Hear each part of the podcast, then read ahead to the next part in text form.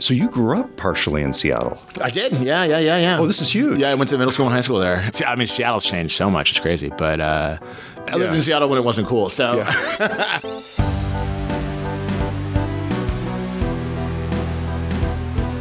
Welcome to the GeekWire podcast. It's Todd Bishop coming to you this time from Pittsburgh, where GeekWire is reporting on the future of robotics, AI, and automation this week in conjunction with the Cascadia Connect Robotics, Automation, and AI Conference, organized by Seattle based Cascadia Capital, which is underwriting our independent coverage of this topic this week. One of the highlights of my week was a conversation with Matthew Johnson Roberson, the director of the Robotics Institute at Carnegie Mellon University, which has been the source of numerous breakthroughs in robotics and automation since its founding in the late 1970s. As you'll hear, Johnson Roberson spent part of his childhood in Seattle, where he went to Garfield High.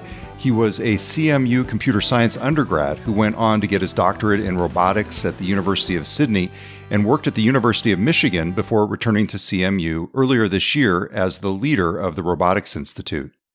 I spoke with him this week in his office. So, Matt, you've been back here in Pittsburgh for about four months as the head of the Robotics Institute, and we'll talk all about that. But you just came from Michigan. that's right. And it strikes me that between Michigan and Detroit and Pittsburgh and Pennsylvania, you couldn't have picked two more interesting places to try and invent the future of industry and robotics.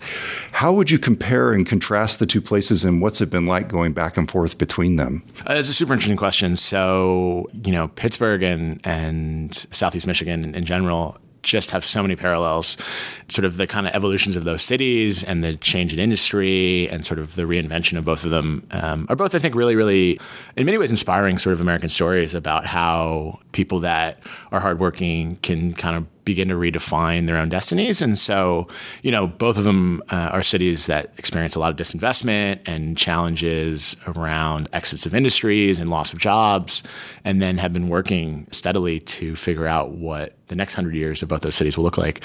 Uh, so I feel really honored to be able to work in both of them. And I think the parallels are again sort of this idea that the people are really hardworking and they're modest, which I think is another very interesting trait relative to other places around the U.S.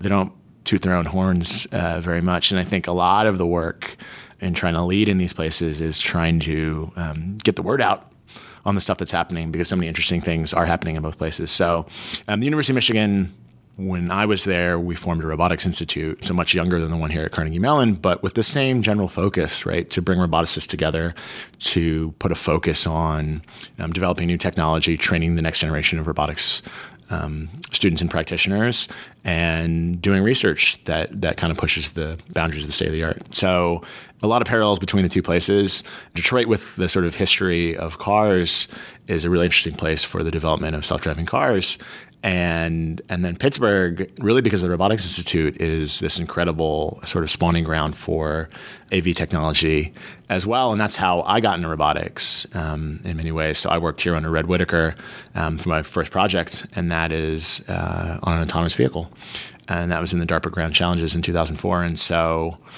um, that to me was sort of the turning point in my career that made me want to go into robotics. And so it's been a nice sort of full circle experience to do that, to go to Michigan and work on AV projects there with the Ford Motor Company and others, and then to come back here to Carnegie Mellon. Um, hopefully, this isn't the end of the story. so we'll see.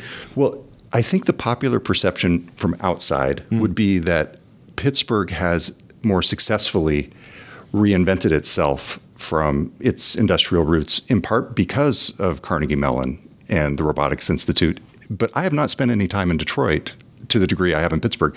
Is that perception accurate? I think they're different. Um, the challenges the two cities have faced are, are somewhat different. The si- size and scale um, of of some of the problems, and really the the degree to which um, the industries exited and, and, and sort of the jobs they represented have changed. I mean, Pittsburgh has an interesting history in that, um, you know, with the sort of exit of steel, you see the rise of healthcare as sort of this. Um, uh, massive component of the economy here in, in Western Pennsylvania.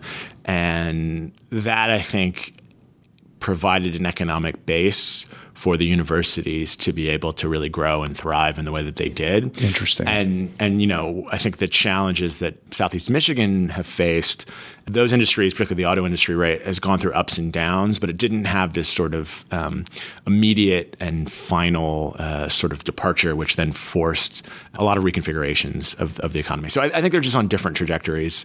They both have a lot of the same challenges, which are trying to figure out how you bring that economic benefit to all the residents uh, of both cities. They have the same challenges around increasing cost of living and, and sort of changing of the character of the city. And, and, you know, everyone's trying to wreck with that and figure out how do we um, make a Pittsburgh that everyone's excited about and happy to live in and wants to be here. So I find more parallels than I do differences. I'm really glad that I had the experience I did in Michigan to kind of equip me for this job and what we're trying to do here, um, here in Pittsburgh. So, well, before we get to what you're trying to do here, another interesting contrast in your work underwater and terrestrial mm. autonomous vehicles. Which is harder, land or sea, surf that's, or turf? That's a good question. uh, you know, they have different challenges, but what's so interesting, and I think often gets overlooked is that many of the pioneers of the AV industry came from an underwater robotics background. So John Leonard at MIT, Ryan Eustice, who's at Michigan, and many others, um, uh, but those are the first two that come to mind, uh, are, you know, uh, underwater roboticists by training. And so um, I think why you see so much overlap between the two areas is that SLAM, simultaneous localization and mapping, was a really fundamental technology in, in kind of pushing mobile robots forward and it didn't require GPS. And so, um, working in GPS denied environments like underwater kind of really prepares you for driving through the middle of cities with giant tall buildings. Ah, um, if oh, you ask me which is harder, they're very different. So, for underwater, running into stuff is not a huge problem. You just don't run into the bottom, and I guess you don't pop up uh, from the surface. Uh, so the obstacle avoidance problems are significantly easier, and many of the dynamics of the way that things change are much slower, right? So uh, you don't have to worry about someone jumping out in front of you or the weather changing instantly. But the sort of big disadvantages of working underwater is if anything goes wrong, your vehicle is going to implode and you'll never see it again.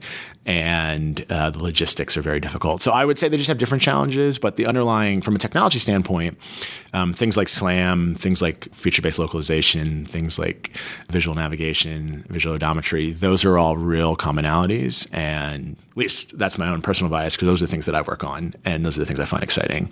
So I watched a video where you showed students, actually, I think back here at CMU on a trip back before you came back to lead the Robotics Institute, how you were able to, with your colleagues, map an underwater city that had been since submerged, but the archaeologists or architects were basically able to recreate it as it was. And then I know you're also the co-founder of a startup that's working on last mile autonomous delivery. So you're really into the applications of these things. It's not just the fundamental research, which is obviously important. Yeah, and then that pedigree really came from CMU. So when I was here, you know, I worked with Red at the Field Robotics Center, and that uh, the sort the whole mission and sort of um, ethos of that place is taking robots out into the world into highly chaotic, unstructured environments, and that that is, I think, what hooked me for robotics, right? Like that made me think this is the thing that I want to do.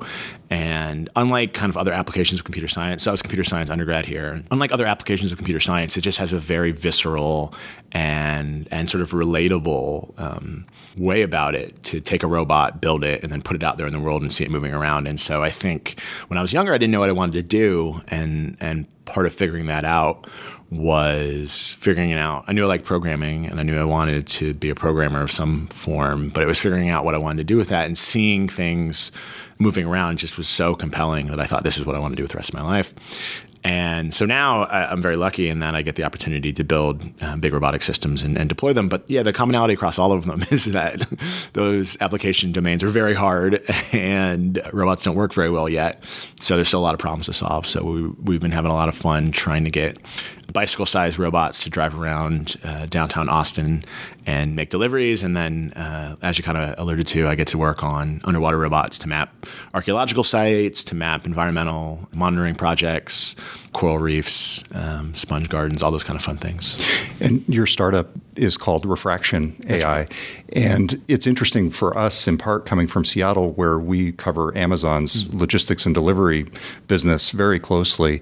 It strikes me in that realm and in others the past two years and some of the labor shortages in the US and globally, and the supply chain issues, just all of the constraints that hmm. society is experiencing right now, must have changed the conversation about AI and robotics from one of taking jobs away to enabling commerce. Am I, on the right track? Oh, oh, for sure. I think, you know, one of the things that the pandemic has exposed is really many of the fault lines that were there, but had sort of not really been uh, paid attention to uh, around the supply chain, around the danger and sort of costs of uh, some of the jobs that people were doing.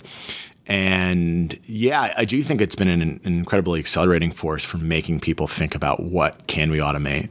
I think it, al- it has also pointed out that we have a lot of work to do. So I think there may have been some theories floating around that okay, if if there was a real need, we could deploy robots and, and replace all these jobs with robots, and uh, you know, it turns out there's a lot of things that we still can't do with robots, and so um, still a lot of work to be done, which I think is really good. And um, the pandemic has kind of, I think, just put uh, a lot of support behind the idea that working to figure out how to solve some of these problems that we still don't have um, robust solutions to. You know, and again, this is uh, startups, big companies uh, here in academia, research, all across the board, is an incredibly important and valuable thing. Like we understand that commerce needs to happen and that we really don't have a long-term uh, sustainable solution for doing lots of the things that we now expect. So that means everything from getting packages delivered in a day to getting your food delivered in an hour to um, moving uh, crates around a warehouse to getting things on and off big container ships uh, in ports and so I think there's a lot of work to be done. But yeah, so much of the conversation that society is having now relates to things that have been being talked about in robotics for a long time. So I'm really excited about the future because of that. On the subject of last mile delivery in particular, do you closely track what Amazon is doing? And do you see them as a potential user implementer of if not your approaches at refraction, then approaches like what you're doing? Oh, of course. I mean, they are the 800 pound gorilla when it comes to uh, logistics, right? And so we look at what they're doing very closely. And part of what we were trying to develop at refraction when we were getting started was was really around trying to do something to some degree different than what sort of the current market approaches were. So Amazon acquired a startup uh, a while back, and now it's called the Scout program, Amazon Scout program. Yeah. And so they have a bunch of sidewalk robots that they're deploying in a, in a bunch of locations around the world. But what we thought or continue to think, I guess, is that you're going to need a bunch of different types of robots to actually serve this problem. And sidewalk robots represent one part of that, and so they certainly um, can handle really that that let's say last uh, last quarter of a mile, last tenth of a mile, and that the sort of distances around dense urban areas will need to be served by a different type of robot that can kind of go faster and probably not on sidewalks, probably in streets. And then when you get larger, you know, you think about trucks and autonomous trucks, and then there's uh, all kinds of great companies working on that problem. Um, and then in between, maybe AVs as well can do some delivery. So I, I you know, the the future I envision is one in which all of these uh, technologies work together to create a supply chain that is um, faster, cheaper, but also more importantly, more sustainable, right? So the robots that we build at Refraction are all zero emission vehicles. And that's one of the big um, changes I think we're going to need to see is when we think about the supply chain, thinking about the um, environmental footprint of that and how do we minimize that and, and, you know, all of these conveniences we've grown to love how do we make that sustainably, both environmentally, but then also um, from a labor perspective? How do we make sure that people are paid fairly and that everybody is doing a job that they um, find valuable and, and really care about? So, yeah. Last question on this part. I looked at a video of the refraction autonomous vehicle. It's, I would say, bigger than a big wheel, smaller than a golf cart. I think bicycle is a better way yeah, to put it. Yeah. It's um, a little bit shorter, perhaps, yep. than a bicycle. But as you're saying, it goes in bike lanes and in the road with my 2022 bias, sitting here thinking about all the drivers around me, that seems crazy. Convince me that I'm wrong. well, so you know, this is one of the really interesting things when we think about where robots should travel. So, why we are kind of firm believers in the idea that these robots should travel sort of in this in this liminal zone between the sidewalk and the street is for two reasons. One, um, you know, I think there's these really fundamental limitations to traveling fast on sidewalks. Uh, they're built for human beings. They're often not built very well. They're pretty uneven, and so there are just these real locomotion challenges to going quickly on a sidewalk. So if you imagine that capture speed at a couple miles an hour, really the pace you could walk safely. Then if you want to cover larger distances, you have to think about going faster. And obviously full size AVs are, are clear solution to that problem. They're cars. Cars travel very quickly, which is great. But as we know, that's a really hard problem, and people are spending billions of dollars trying to get there on that. But also, more fundamentally, for carrying point to point deliveries, the kind of things that prepared food look like, so your, your DoorDashes, your Uber Eats, those kind of things. Um, a full size AV is way overkill, right? Like you don't need a full size car to do it, and and a sidewalk robot may be going too slow. So why we think the bike lane is that if you're going to travel at a bike speed and you're going to be about the size of a bike and the mass of a bike and all of those kind of things, then the natural place to be is where a bike would go. Now, all you have to do is go to any city and talk to a cyclist who tries to commute uh, on a bicycle to learn all the problems with uh, commuting in a current yes. built environment with bikes. But that being said, you know, in many cities still bike couriers are the most effective way of moving things around. So another thing we like to stress is that we, in many ways, represent hopefully something that is uh, safer than a full size AV. So if something goes wrong with a thing that weighs as much as a bike, the risk profile is a lot better than than a than a you know truck or a car, uh, but also more importantly that that place in the road is one begrudgingly that drivers understand how things move, and uh, you get a lot of people honking at bicyclists. But um, ultimately, I think as we as we think about sustainable futures, we're going to have more bikeable cities, and I think that we're just going to see an expansion of access to micromobility vehicles. So I use the kind of uh, micromobility scooters all the time to get to work, and you know those are a very recent invention. So we have seen sort of transformations in the urban landscape. So I'm still a firm believer, but as you kind of highlighted, uh, there's still a lot of work to be done. So uh, us and Amazon, and a number of other companies are all um, trying things out, and I'm really excited that um, a few of them are going to work out, and we're going to learn some things along the way. So we'll see. Coming up next, the biggest challenges facing robotics today. I wanted a career in IT, but I didn't know where to start. WGU makes it simple. Their accredited online degree programs cover all kinds of IT specialties, and they have valuable industry certifications built in at no extra cost. The payoff? Having those certs back up my degree makes me look even better to future employers. A nonprofit university that includes top industry certs in their programs I choose WGU. Learn more at wgu.edu backslash IT certs included.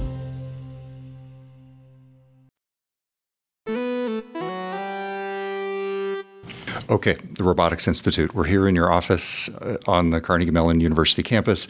And as I was waiting for you, I was looking at the timeline outside, um, which could either be inspiring for you or it could create a lot of pressure because there were some groundbreaking events that happened here. In fact, they were in many ways formative for the robotics industry from Three Mile Island uh, to all sorts of other uh, things with the DARPA Grand Challenge, uh, autonomous vehicles, and now, of course, folks are looking at going to space. When somebody comes back here in a decade and looks at the 2020 decade on that timeline, what kinds of things do you expect might be on there that reflect the state of robotics now and where you're headed? Yeah, you know, I think one you already alluded to is you saw space. And so I think you're going to see people from CMU on the moon doing stuff with robots up there. So people or their robots? Sorry, robots on the moon. Great point. robots on the moon. No people. Just to be clear, uh, yeah, you never know with Jeff Bezos and Elon Musk that's around, true. right? That's true. No, you're going to see some robots on the moon. So I think you'll see robots on the moon. I think you're going to see robots in space doing assembly, um, building systems up there. So I think that's one thing that um, we're really putting the gas down on here. And, and I was just at a, a space conference earlier this week, um, hosting a panel talking about the future of uh, both commercial spaceflight, but also you know robots in space and assembly and construction. And we had civil engineers and space scientists, plasma scientists, and all kinds of cool stuff going on there. So I think that's going to be one area. I think the other thing you're going to see is you're going to see photos of robots in again unstructured environments solving real problems. And so as opposed to lots of the work that sort of led up to this, I think you're going to begin to see more widespread robot use. And so, you know, if you go into any factory that has an assembly line, you're going to see a ton of robots there, right? And, and that's a thing that I think the public would expect and, and, you would definitely see. You're starting to see robots in fulfillment centers. So fulfillment centers are now filled with robots. But the common theme between both of those are those are controlled environments where you don't see any humans in the area where the robots are. um, I think a couple years from now, you're going to walk into uh, a bunch of different businesses and you're going to see robots next to people. And I think that's the next big challenge is to have robots operating in and around people safely and effectively. And so I think you're going to begin to see that in the streets with AVs. And so, you know, I think we're going to continue to see advances there. But you're going to see that in the home. I think you're going to see that in restaurants. I think you're going to see that in kitchens. And those are the places right now where I think um, the stuff that's being worked on today um, is really going to come to fruition. So I'm excited for uh, this idea that robots and people are going to work together um, to do jobs that are hard or, or difficult. I think you're going to see uh, all those things come to pass. As you think about the biggest challenges facing robotics today, are the biggest ones more about physical capabilities, like, say, grasping an object of unpredictable size, or are they more about cognitive capabilities, such as exercising sound judgment when presented with an hmm. unfamiliar situation, like a person crossing against a red light out on the street? Well, I'm going to give you a, a non-answer, which is to say both. Uh, but but but let me get into that dichotomy for a second. So I think one of the interesting things you're going to see is that the challenges around grasping. Let's use that as an example. So I want to grasp and manipulate an object, and I don't really know much about it. I would really consider most of the problems that we have there um, really around uh, fundamental problems that we still have are, are around um, cognitively understanding where should I grasp this, how should I grasp this, and then how do I adjust my grasp to to do some kind of task to manipulate this in some useful way. Um, now, uh, my cop out on this is that the physical embodiment you have that allows you to manipulate, so whether that's a robotic hand or suction cups or whatever, really changes the nature of that problem. And so we've really been at the limit of, of what, you know, particularly um, dexterous manipulators are capable of doing. And because of that, it has limited our ability to kind of um, push forward. But if you ask me what are the fundamental challenges there, it's about understanding what you're looking at and how to and how to go about manipulating it. And so almost like almost all problems in robotics now, much of this work is being done from a machine learning standpoint. And so it really is about figuring out how do we train systems to effectively do these tasks.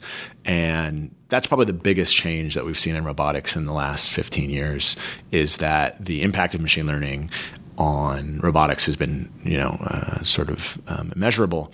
And really, it has reconfigured lots of the ways that we have gone about solving problems. And, and so, um, so much of what we do now um, is thinking about how to apply um, learning to, to many of these problems. And so I think that's going to be a big part of the future. So it's taking the big neural nets that we hear about in the software world and applying them to how the machine interacts with the world. That's exactly right, and and I don't want to undersell how difficult that is because much of what uh, has sort of happened in computer vision, and particularly in in kind of what you would consider these these um, kind of image search problems where I can recognize a cat or I can recognize a dog or I can recognize whatever. Um, that's happened fairly recently, and um, you know we're just beginning to try to graft a lot of that technology onto what we do in robotics, but um, the way to do that and, and even the, the representations you would choose um, to, to do those things is, is still very uncertain. So that's still changing really rapidly. And, you know, um, really the pace of, of innovation and new papers coming out, new techniques being developed is so fast that it's, it's really hard to keep uh, your arms around it. So I think that's going to be an area where um, five years from now, it's going to look very different than it does today.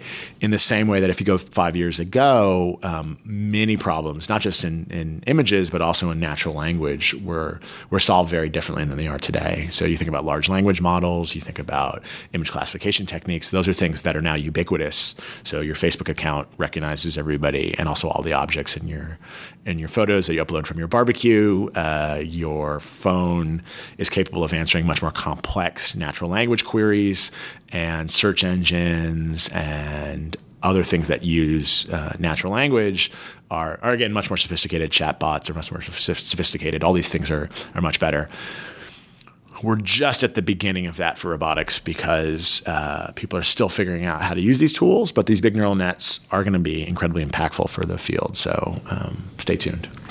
One of the cool things about visiting Pittsburgh for us at GeekWire, because we cover so much in Seattle, cloud, enterprise, software is, of course, the robotics here, because it does feel like the other half. If you were to create the, the robot equivalent of the human, it's it's the body is is here and the mind is there, and that's probably a, a hackish uh, analogy, but I'll, I'll go with it. What would you, as sort of the representation of the body uh, here, tell the people working on the mind back in Seattle? And again, I know this is a horrible caricature, but like, what would you want right now? What would be the biggest things you'd be working on in software and AI to enable the kinds of applications that you hope to do in robotics? Yeah, I think some of the biggest things that we're trying to to import from machine learning or from from software more generally are a few things. One is uh, ways of getting data to learn over, and so. Um, there was a huge push in, in things like image classification or natural language where we got these giant corpuses of data, right? So for natural language, it's you know hundreds of millions, if not billions, of documents on the internet that provide examples of how people speak and what natural language looks like, um, or p- how people write rather. Um, and for images, it was these huge label data sets that said, you know, this is a cow, this is a duck, this is a bird, this is a house, this is a bike, and those are incredibly powerful for those tasks that they were designed for. Robotics is a very different problem. Uh, a robot has a ton of sensors on it. It's continuously gathering data, um, and probably in, in, terms of volume, it can gather as much data as you know we would have labeled for images in in a day, maybe in a week. The challenge is obviously with no labels, right? So no human labels, and so it's one of the biggest questions that we're trying to answer in robotics from a learning perspective is, well, how do we go about learning things that are useful from all the data we gather from a robot. So we probably can't go through and, and label every single thing in that data. And even if we were able to, it's not clear what you would label, right? So if you walk into a room, there's chairs, there are monitors, there's all kinds of things but also they're at varying distances. Uh, they have different affordances, so that means there's different ways you can interact with them. You can pick some things up, you can't pick other things up. Um, there's places you can pick things up, and it's just an incredibly rich environment, even indoors or outdoors. So one of the biggest things that we're hoping to do is figure out, okay, well, how do we go about learning things from that very unstructured data um, that we get from from robot sensors?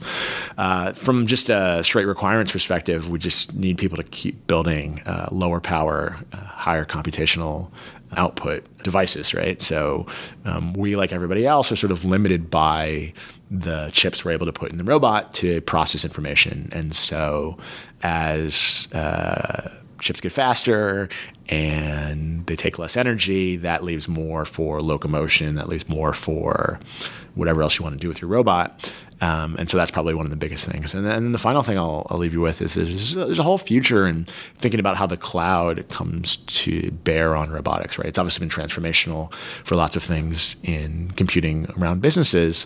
Um, but if you imagine that ultimately, eh, you know, robots are designed to move around, um, at some point you reach limits of how much competition power can you place into a thing that is moving around? It needs to be cooled, it needs to be powered. And so the more of that that you can do in a data center uh, that has all those things in abundance and not do it on your humanoid robot that has uh, a battery pack that also has to move all the arms and legs um, is, is all for the better. So, you know, we're thinking about edge computing, but we're also thinking about um, cloud robotics and, and how um, some of that stuff would live elsewhere. Next up, Uber and the future of autonomous vehicles. This GeekWire podcast is sponsored in part by Yale University Press. Are you concerned about the rise of AI and how it will impact our society? Every day, artificial intelligence presents us with urgent ethical challenges. How do we harness this extraordinary technology to empower rather than oppress? Nigel Shadbolt and Roger Hampson have written a how to for building ethical machine intelligence. Their new book, As If Human Ethics and Artificial Intelligence, is now available wherever books are sold.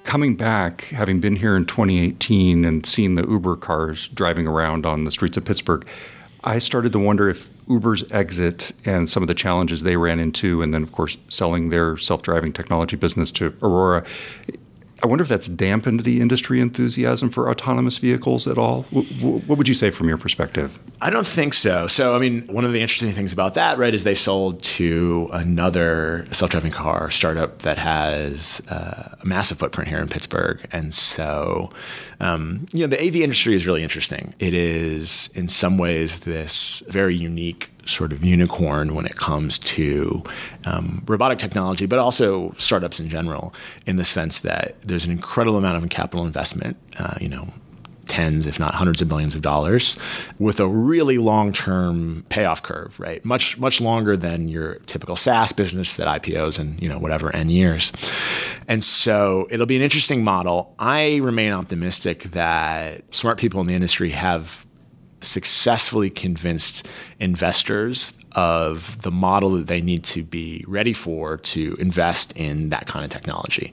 It is not the kind of thing where you're going to get returns in five years.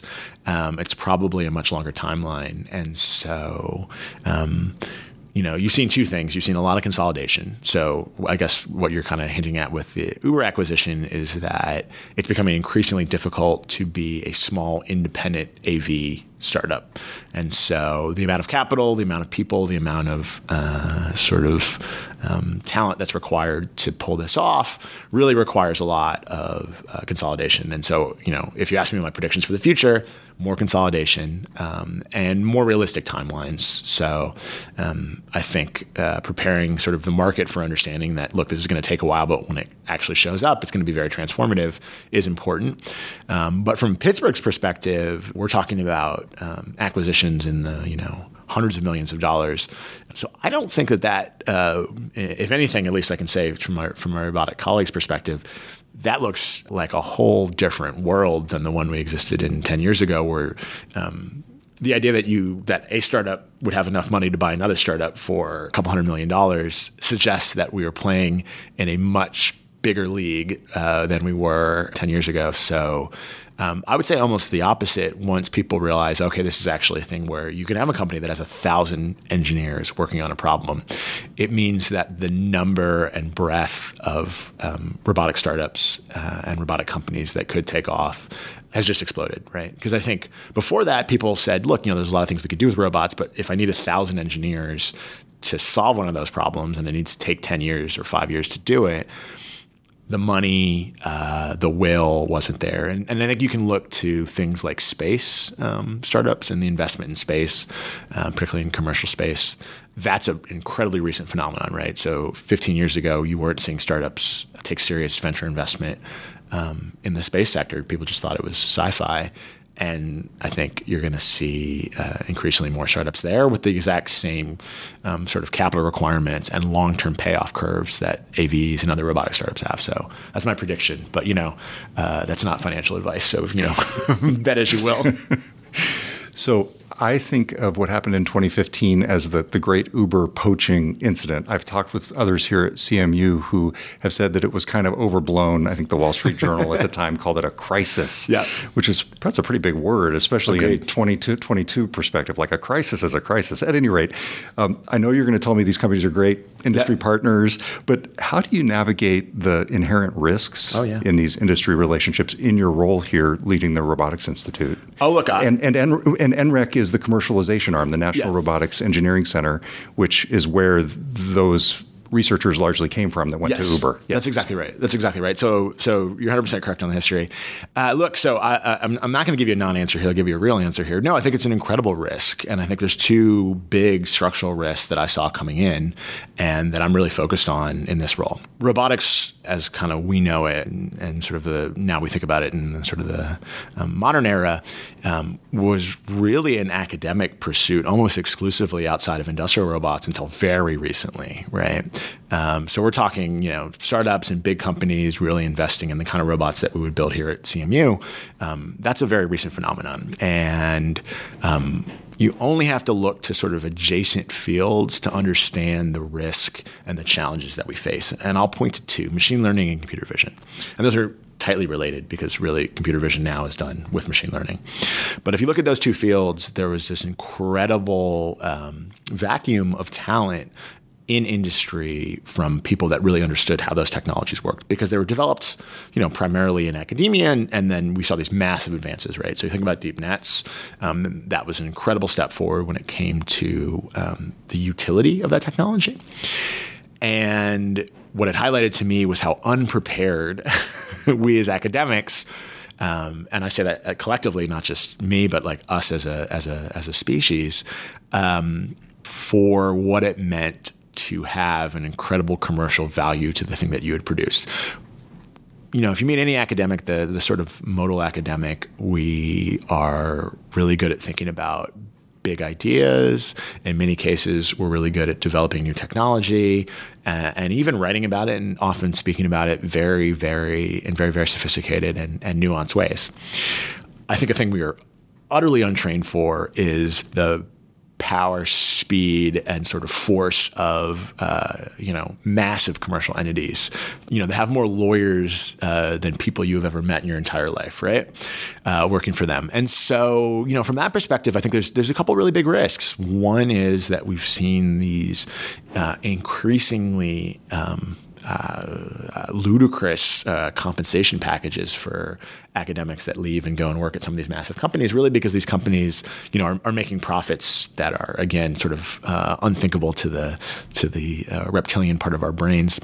Um, and I think that that's a big challenge because what we've seen is a number of really talented uh, academics have left and moved to industry completely, and and now, you know, they run research groups within these big companies, and and they do very similar things to what we did here in the university, which I think is great on its face.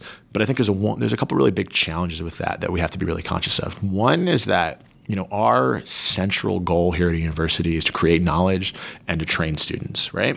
And that is, um, it's beautiful in its simplicity. That's a very simple goal. And so it's very easy to always check yourself against whether that's what you're doing, right? Uh, companies, that is not their goal, right? Their goal is to maximize shareholder profits. And in some cases, those two goals are aligned. And in some cases, the, you get to do work that is really aligned with creating knowledge and training new people. But often you do not. And so I think um, we have to be very careful because if, if we are too quick to um, capitalize on the value being created by the technology we're developing, we'll do two things. One, we'll lose the ability to sustain that in the sense that you need to reinvest in the next generation of people to learn about that technology, but more importantly, to create new technology. And I think if you see a disinvestment in people um, and you get incredibly focused on um, exploiting what you have today, um, that has long term consequences. So that's one of the big risks. And I think the second big risk is that we need to be working on things that are not uh, driven by perhaps the business models of the companies that exist today, uh, particularly if we're developing new technology like robotics.